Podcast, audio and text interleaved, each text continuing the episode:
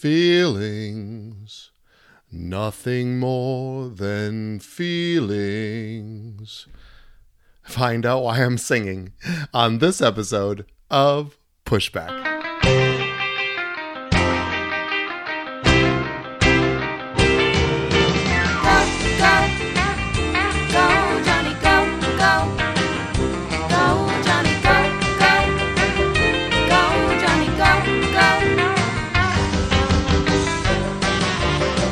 If you're concerned about the direction our culture is heading, then maybe it's time to push back.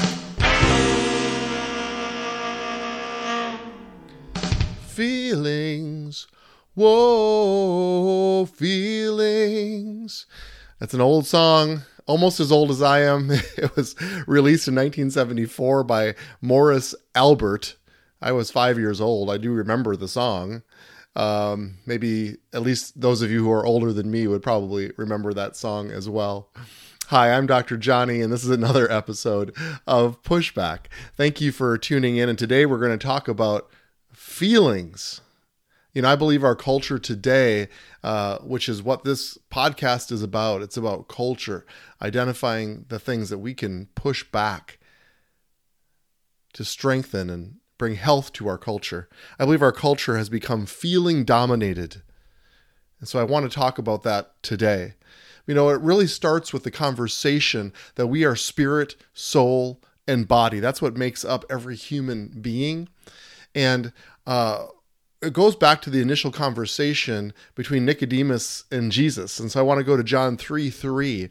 And Jesus replied, Very truly, I tell you, no one can see the kingdom of God unless they are born again. We're familiar with that term, being born again Christians. How can someone be born when they are old? Nicodemus asked. Surely they cannot enter a second time into their mother's womb to be born. Jesus answered, Very truly, I tell you, no one can enter the kingdom of God unless they are born of water and of the Spirit. Flesh gives birth to flesh, but the Spirit gives birth to spirit. You should not be surprised at my saying, You must be born again. See, we can often think that we are soul and body. Now, our body is, of course, our flesh, our physical being, our, our, our veins, our, our skin, our bones, our eyes, our ears, the things that we see, hear, smell, taste, touch, the, the sensation that we have in our body. That's our body. Our soul is created with our mind, our will, emotions, and feelings. That creates our soul. And our soul and our flesh, when Jesus was referring to this, is our flesh. I'm sorry, our soul and our body is referred to as the flesh. But we have to understand that our flesh was actually crucified with Christ, and we have been born again into spirit. I have been crucified with Christ. Therefore, the conclusion of that is, I no longer live. I'm already dead, but I have been resurrected with him in my spirit. We may think and we sometimes have the mindset that we are soul and body that ha- actually has a spirit. We're connected to heaven through our spirit. But I would submit to you that we are actually spirit that happens to have a soul and a body. And I would go one step further a temporary body but we are alive and we actually have everlasting life in our spirit. And that's what Jesus was talking to Nicodemus about. And so it's our spirit, it's our connectedness of our spirit to heaven that is supposed to rule and to be in charge. Now it says in Galatians 5, and I'm sure you're familiar with this, and uh, this is uh, uh, super insightful into our conversation today. So Galatians 5:16. So I say, walk by the Spirit, and you will not gratify the desires of the flesh. For the flesh desires what is contrary to the Spirit, and the Spirit what is contrary to the flesh. And they are in conflict with each other. Other versions say in war with each other or in battle with each other. So that you are not to do whatever you want, but if you are led by the Spirit, you are not under the law. And then we know the fruit of the Spirit is love, joy, peace, forbearance, kindness, goodness, faithfulness, gentleness, and self control. Against such things there is no law. Those who belong to Christ Jesus have crucified the flesh with its passions and desires. Since we live by the Spirit, let us keep in step with the Spirit. I love the term keep in step. It reminds me of sort of dancing. There's someone who is leading and the other one who is keeping in step. We are to be ruled by the Spirit. The other way of saying it is led by the Spirit.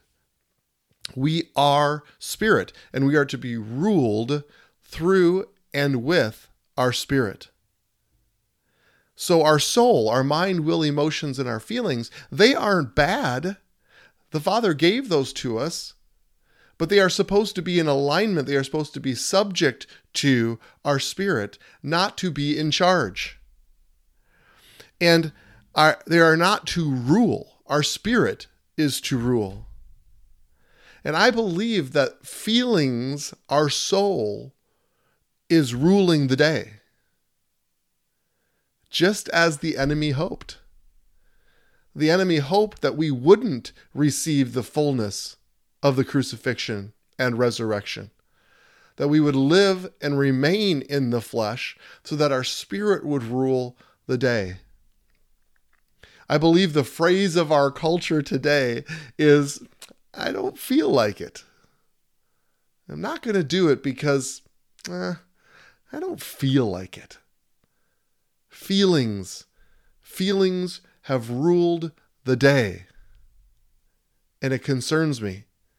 And I believe it's time to push back. I believe it's the maturity of the body of Christ that actually sets the culture where we actually become connected to the Spirit. And guess what? When the body is fully connected to the Spirit, that is called unity. When we're all connected to the same Spirit and we're all led by the Spirit, and that we don't allow our flesh to rule we were just with some family uh, this week, and they were telling a story about.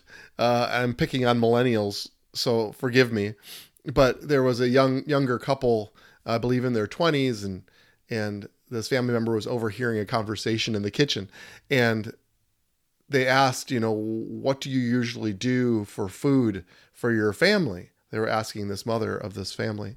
And she said, you know what, I don't really make food for my family because I just don't feel like time in the kitchen is life giving. Sometimes we can't just simply be led by feelings. Sometimes we have to engage our spirit where, where selfishness and the and the selfish ambitions of the flesh are actually pushed down and we actually serve each other. we've been looking for my parents a, a one level home in the Twin Cities area. Uh, and it's interesting because there's a lot of newer construction. Well, actually, not a lot. There's not a lot of inventory, but there's newer construction. And and the realtor actually said that they aren't building those necessarily for the elderly or those who are looking for no stairs. They're actually building it more for the millennial population who does not really want to do any work. Now, I'm being critical here. I, I understand that, but there is a mindset that even doing yard work or maintaining a home is something that people don't feel like doing. And so we are surrounding ourselves with the comforts of life, thinking that it brings peace to our soul, but we're actually missing the connection that our soul does not rule the day. Now, those are just silly examples that I've noticed just even in the last week. But there are not so silly examples that we're seeing in the culture. And let me give you a couple that will break your heart, but I think that speaks strongly of this conversation in this podcast. There's actually a trend in marriages today that ought to make you feel a little bit nauseated, but the trend is instead of people saying until death do us part on their wedding day, they actually say until love runs out. Feelings, the feelings of love. That's what we're talking about the feelings of love. Marriages aren't sustainable on the feelings of love. And so they put it in their vows saying, as long as I feel something for you, as long as I have a feeling of love, as the song would say for you, then we can stay together and I will vow to do that. But once the feeling is gone, then sayonara, baby. I'll go try to find somebody else that brings me that feeling. Feeling dominated. See, when we are disconnected from our spirit, when we, when we don't understand that we are spirit, then our soul is all we have left, and we have to try to manifest, try to magnify our soul. Magnify our soul. And, and the term I use is that our soul becomes bloated, our soul becomes dominant. And so our mind, our will, and emotions, the things that we think and feel, become dominating into our everyday existence. And maybe you felt it, and I know that I've felt it when my soul becomes dominated, when my soul becomes dominating in my life. It's dangerous. It's dangerous in marriages when we try to hinge a relationship upon the way that we feel. There are days that I feel incredible love towards my wife, and there's days maybe not so much. Mama said there'd be days like this. But my love for her, my devotion to her, my dedication to her isn't based or built upon my feelings. The feelings are an outflow of the spiritual reality of the covenant that I've made with her.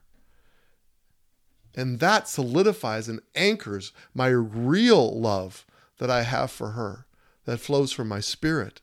And then my soul comes into alignment and the feeling and the way I think about her then comes into appropriate alignment.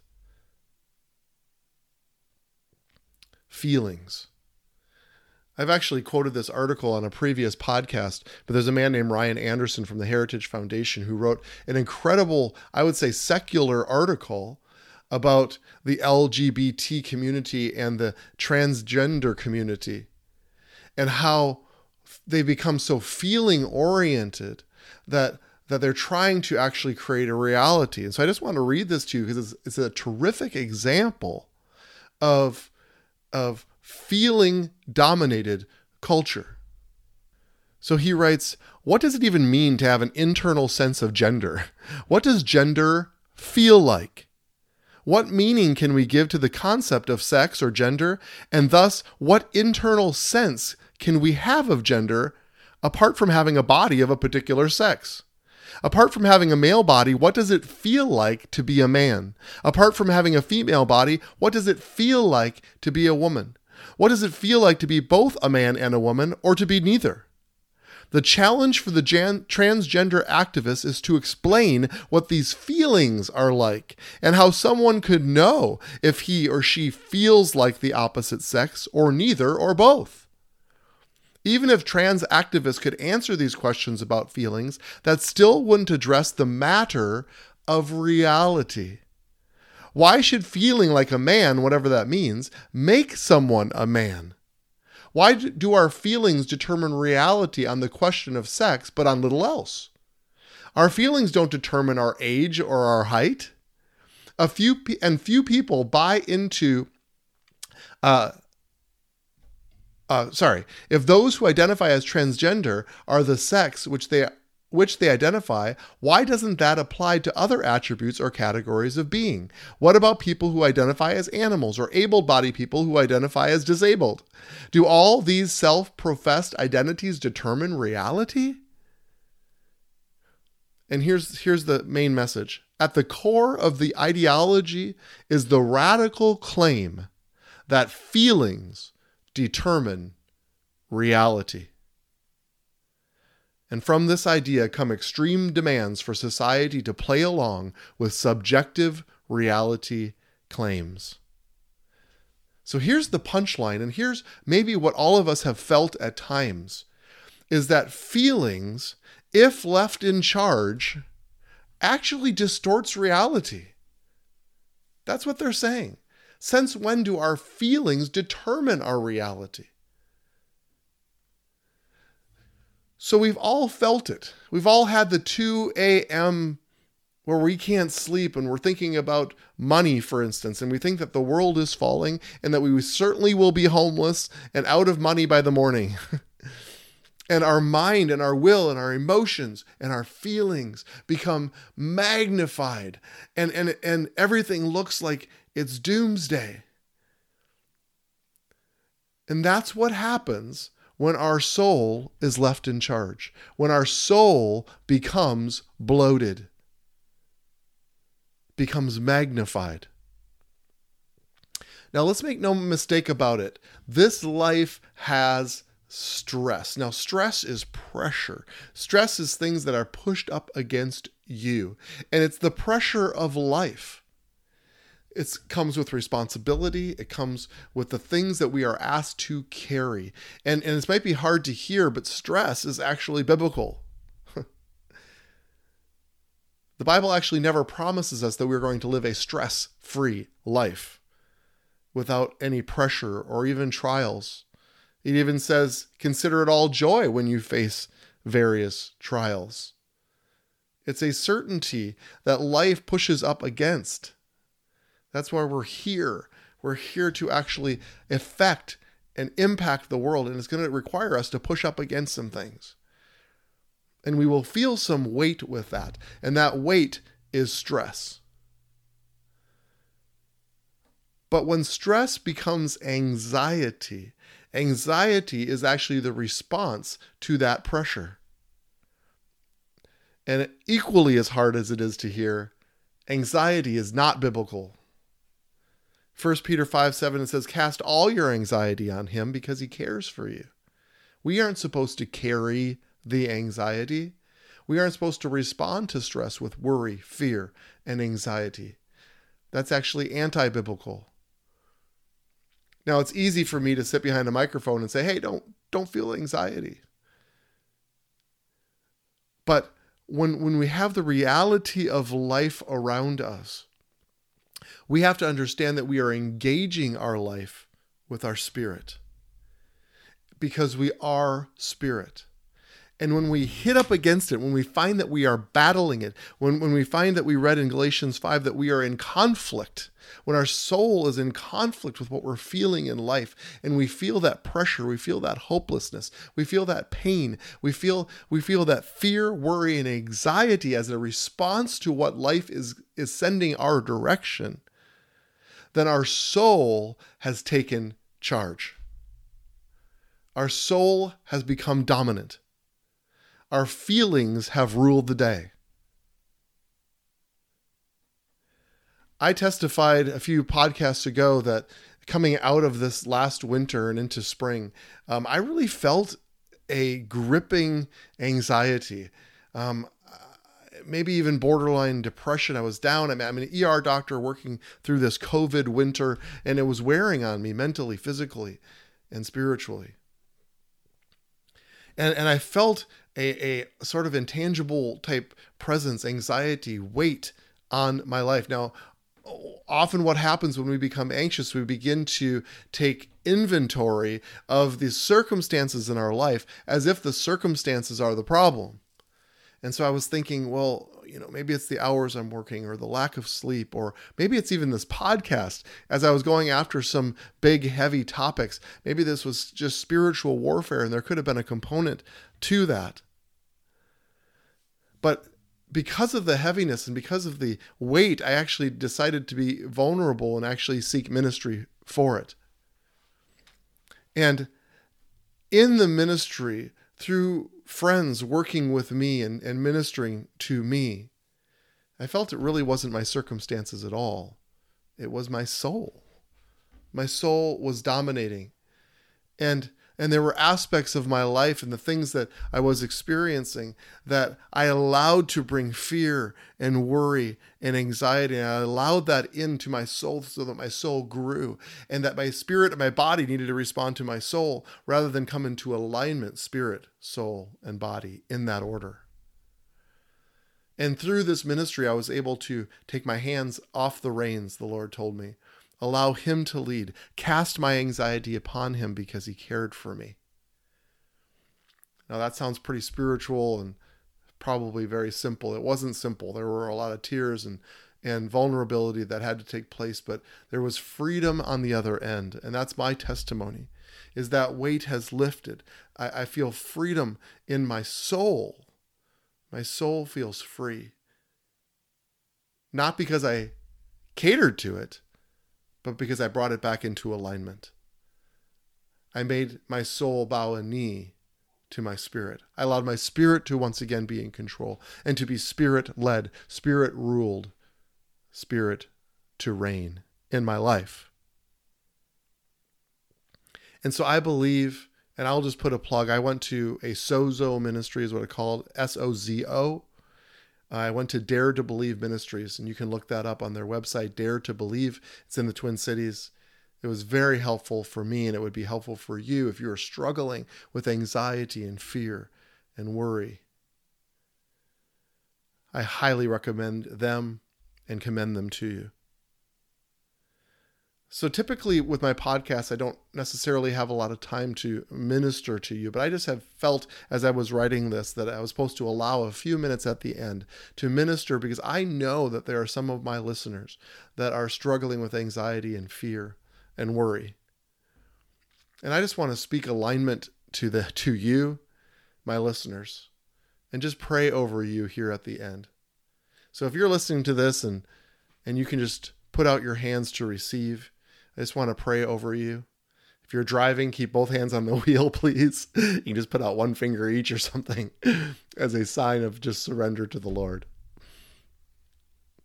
So just let me pray over you.